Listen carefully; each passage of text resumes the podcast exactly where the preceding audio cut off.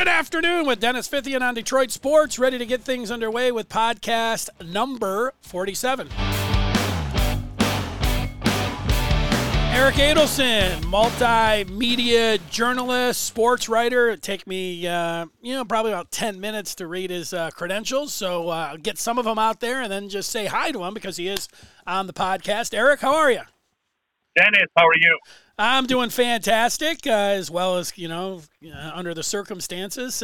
I like saying I'm fantastic, but overall, I don't know about being like that. But I did see the news. Are you down in Florida? I know that's where you live. Yes, I am in Florida. Well, like Michigan, I saw the breaking news today, and, we're taping this on a Tuesday morning, that sports-wise, high school sports, they're going to give it the go to try in fall. Is that a surprise to you, or did you think this was going to happen all along? No, it's not a surprise to me. I mean, sports is so much a part of the lifeblood here in Florida. I mean, MLS is here, NBA is here now. SEC hasn't made any decision to delay. NFL is a go, at least for now. So you sort of have the sense, at least I have the sense, that high school can follow. It'll be interesting, though, Dennis, to see which counties go along with it. Football practice here in Florida is supposed to start next Monday. It's less than a week away. Yep. So now my county in Orlando has put it off already. They announced immediately they're not going to go along with that. They're going to delay. But other parts of the state, I'm sure, will go ahead. There's some really rural parts of the state that I think are a little less danger. But then there's Miami. It's still phase one. It's such a diverse state in every way that I think that the reasoning was, why should if you're a high school area in a part of the state that is hardly touched by COVID, why should you wait when the kids want to come back and everyone's ready to come back? But certainly in the cities, it's another discussion. Yeah, so I was thinking that, the governor was making the call there. So this goes down to the county. And those are the people that are then ultimately making decisions in the school district. Is that the kind of line of power there, how that goes? Yeah, I think that the decision by the high school athletic association here is just sort of to punt to the local to the local authorities and the local decision makers. And last night after a long meeting, they said, okay, we're gonna allow football to start on the 27th, which is Monday, and then. I think it was literally 15 minutes later that my county said, nope, we're going to wait. But it's interesting, Dennis, because I think a lot of things, one of the issues, the parts of this that people aren't talking about is the referees. The referees are statewide. You can't do the games without the referees. You can certainly practice without the referees, but you can't do the games without the referees. The referees are often traveling from county to county to do the games. I mean, sometimes several games in a day or a weekend. In fact, I wrote last year about how they had to stagger the schedule and have certain games on Thursday or Friday just so they have referees. So how is that going to work? I think practice is sort of a trial run a little bit. It's not full school. Full school doesn't start here until the 10th, and in my county, it's been put off a little bit later than that. So I think practice is hopefully a healthy, safe test run. But once you get into deciding about the game, I think it gets harder. Yeah, just talking about football, and we know just how much America, heck, how much you and I love football.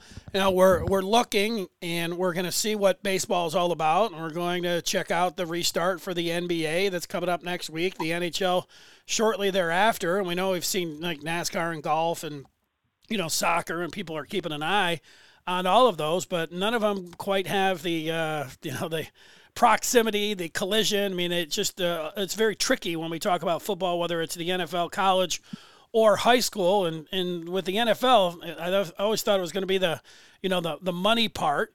just like it was with MLB. But then you get to college and high school, and I think these training camps, they can get going where they can kind of keep themselves in college. They can keep themselves in a bubble. It's like, look, you know, hey, we're staying at this particular hotel or in these particular dorms, and, you know, we're circling the wagons or whatever else you want to say there to, you know, make sure that we get ready to go towards the season. But then when all of the students, if they end up coming around, that's where the trouble starts. And in high school, I don't know how these coaches can tell all of their kids, like, look, when you go home, you know, you've got to keep a social distance. You can't be around, you know, your other friends outside of football. I don't even know how that discussion goes, and I'm not trying to be a pessimist. I'm just trying to be a realist there. I don't even know how those conversations are going to go in high school.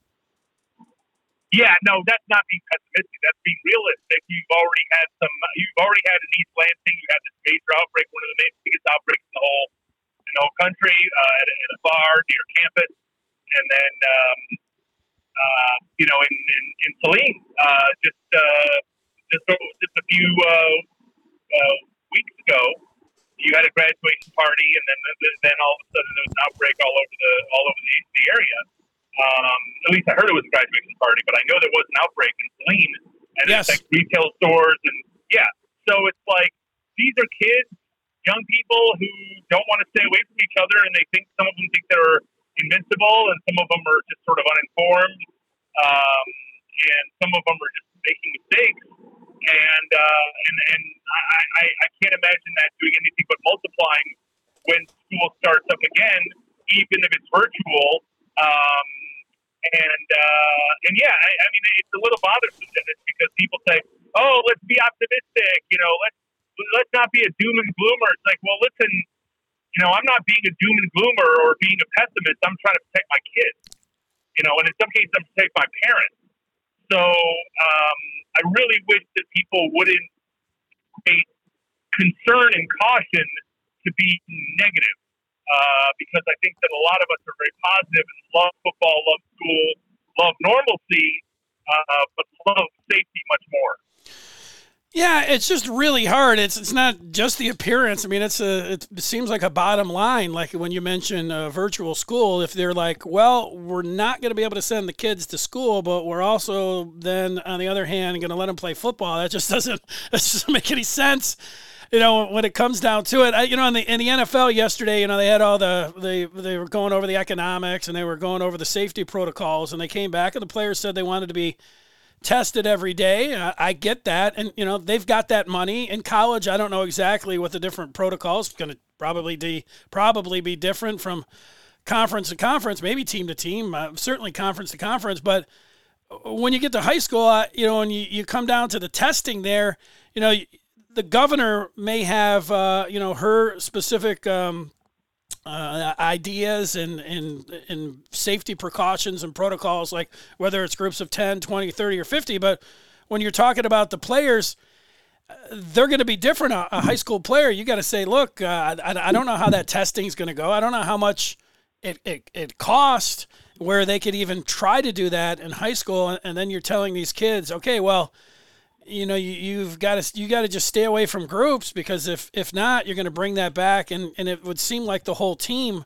would then, you know, that would be a situation where the whole team can get infected. It seems like a huge challenge. All challenges at all levels of football, but you know, high school seems like the biggest one, and the biggest one there is the testing. Yeah, I mean that's the thing, is that even in a quick turnaround time, it's going to take a couple of days to find out, and by then it's almost too late. I mean, that's the thing, is that if you test before practice, and then, you know, you get a positive 2 days after you've had two practices, it's over. You know, those kids go back home and they spread it. So you have to go in with rigorous testing and uniformly negative testing, you know, a week before practice starts, which is in Florida, that's right now. I mean, that's the thing, is that. Again, the practice is allowed to start here in Florida Monday. So you better test your kids right now and hope you get a result in the next several days. Well, I can guarantee that's very hard to do. I mean, as someone who I have been tested, I had to be tested to go back onto campus where I teach. And it's not easy. It's not something that's like the MLB or the NBA where they have this quick turnaround time.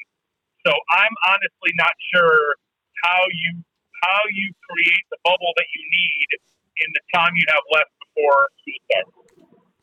What was that test like for you? That was a nose swab. What else? Yeah, I did the nose. It wasn't as bad as I feared. You know, you hear the horror stories of just, you know, it's not pleasant, but it's not, you know, sort of, you know, offensive words. It's just, I don't want to say it's like 5 seconds of hell. It's not, but it's like, it's 5 seconds of discomfort.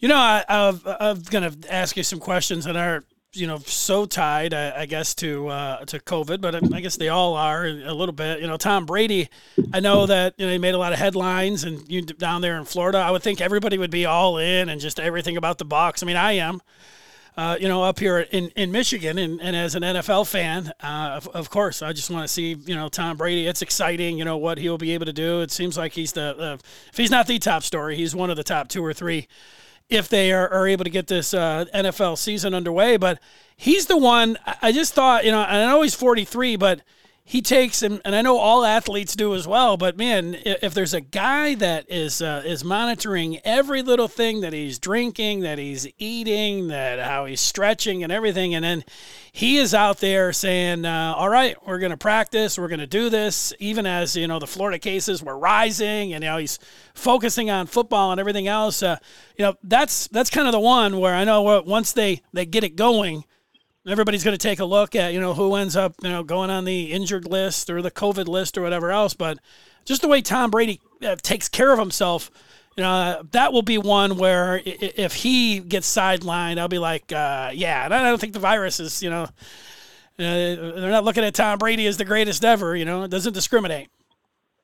Yeah, no, I mean, I think that the NFL needs to be ready for that. I mean, they have the advantage of having, and this is something that I don't, maybe they have this in their back pocket, but, you know, the quarantine is 14 days. The NFL has an advantage of it's 7 in between games. I would just stagger the season. I would just do AFC week 1, week 3, week 5, week 7, and then NFC do week 2, week 4. You know, I realize you have to cross-pollination there. You can't just have, you know, the Lions playing Colts, that's AFC versus NFC, but you'd think that there'd be a way to at least break up the season so that you have 14 days in case there's an outbreak and you can quarantine. So I think that they have to be ready to at least stagger the game so they can have a full season, or at least part of the season, and take advantage of the break in between. Because if you have you know, like you said, if it's a Tom Brady or a Phil Rivers or an Aaron Rodgers who tests positive, you know, that changes the course of the season. And I think that they have to have precautions for that. It's not like high school football where basically, you know, unless you're in a smaller town and you're playing like a 7-on-7, you can't actually play. You could have other guys out there. When you have such a league driven by, and let's be honest, fantasy football is driven by superstars, and you have 3 or 4 stars that are out every week, the product suffers greatly. Yeah, I found Peter King. I was listening to him yesterday. He was in Minnesota, did a tour of the facility and just what they were doing prior to training camp. And he talked about, you know, he had to go in and get tested and you know, his temperature, and then they gave him a fob key or something that he is putting in his pocket that, you know, he was saying that everybody in the Vikings organization was going to have on him. And I guess that's the contact tracing, which I don't know a whole lot about, but I guess that would be where if you're a player and you come down and you get a positive test, well, then they will be able to find out who else it was in proximity of you. And I guess that would be a helpful tool if they do that for the entire season. That sounds pretty wild. Like if you get into, you know, game week and on a Tuesday you get a positive test and it ends up being the, you know, the right tackle, I got to imagine, you know, that contact tracing is going to, you know, at least put half of the team, you know, under the under the gun there about whether or not, or that they're going to have to really, I guess, scrutinize those tests more. I don't know. Yeah, no, that's the thing is that you have to. It's a little bit like the high school, except even more so. You just have to go into the week with all negative tests. And let's say this is week one. We're in week one right now. You got to know by Tuesday that everybody's negative, and you have to just do the best you possibly can to shut it down that week, so that the team is isolated as possible during that week. The thing is that I'm not sure how well you do that, considering there's travel involved, there's families involved, different states, different regions. But at the very least, I think everybody has to test negative once you get to Tuesday or Wednesday. You got to test them every day. Let's just be realistic about it. But especially before, because if you don't test them, and then there's a positive on the Monday after the game, then who knows? They're in hotels, they're all over the place. It's a mess. Yeah, we've been looking at this for weeks and months about talking about when everything gets going here, and this is the week. Baseball coming your way on Thursday. Tigers getting underway on Friday. The college football players can start working with coaches and countable hours on Friday. It looks like training camp for NFL players. It will start a week from today, where they report the NBA restart, the NHL right after that. So we've talked about all this, and it's. We hear about the positive test, but now when we see it, when these leagues get going, if I take a long view look at it, Eric, and again, this is I like, scrutinizing the players and the coaches and this guy's not getting it done and everything else, but, man, if they could just get a baseball season in with 60 games in a playoff, so they can somehow play 8 games in college football. I don't even know if they can get any kind of college football playoffs. It would be nice, some semblance of a season there. And the same thing with the NFL, if they could just start and finish something. I don't know if it's going to be a 16-gamer. I would guess not, but, maybe. And if they had something with, playoffs, just hoping that we can get it and maybe get through it with some semblance of some kind of season, and just for sports-wise closure there on a season where it's not left hanging. Those are very small things, way different, obviously, than what we're usually thinking about coming up with seasons. Yeah, I think that NBA, MLS is off to a really good start, and I know it's not a huge sport, but it's so far so good. You've had 3 matches.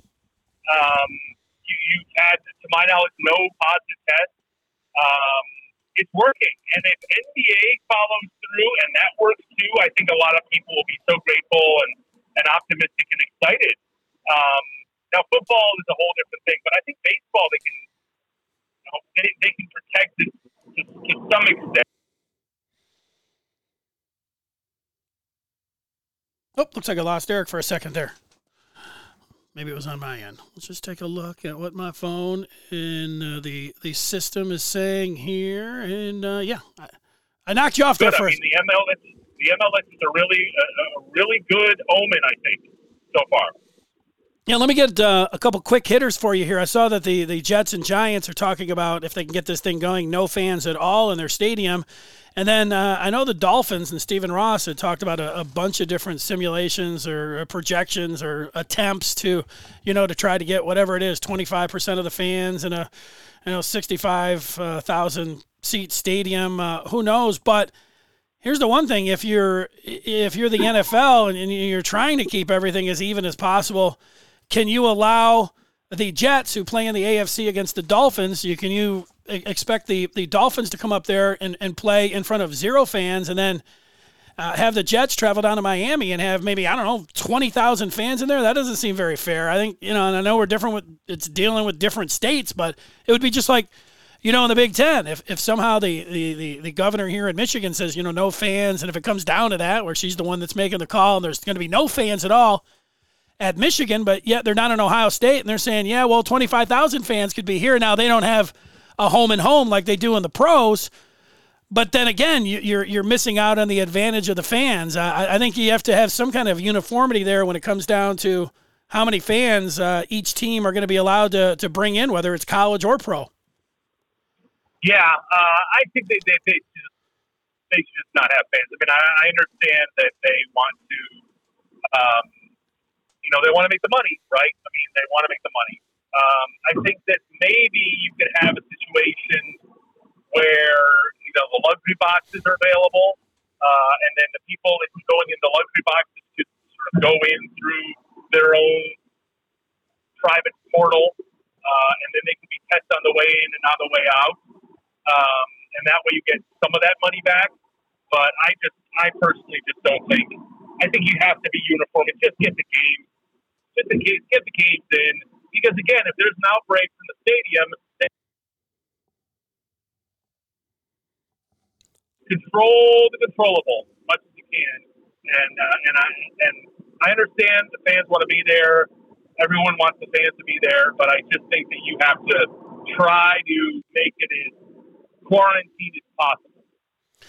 Well, let me get this final question in. It's my favorite one. It's the one I'm going to be asking the greater Ann Arbor area today, and it comes down to Jim Harbaugh. And I'm going to ask just how close to all in are Michigan football fans with Jim Harbaugh.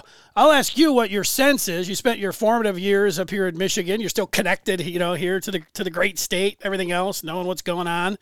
What's your sense on Michigan fans in just how close to all in they still are with Jim Harbaugh heading into what would be a sixth season? Well, Michigan fans. But honestly, Dennis, I'm pretty optimistic. If you look at the players that he's turning out into the pros, that entire offensive line is going to be drafted. Their wide receivers are going to be drafted. They've got good defenders that are drafted, have been drafted, and will be drafted. That's really the truest test of whether you have the talent to beat Ohio State. He just hasn't developed a quarterback. So if he develops a quarterback, which is oddly the thing he's most fit to do, I think that he's right there. I don't think that you fire him or turn away from him because there's that one position on the field that he's unable to produce. I think that the trend has been up, the talent is up, the performance and execution is up, but the quarterback position is flattened down.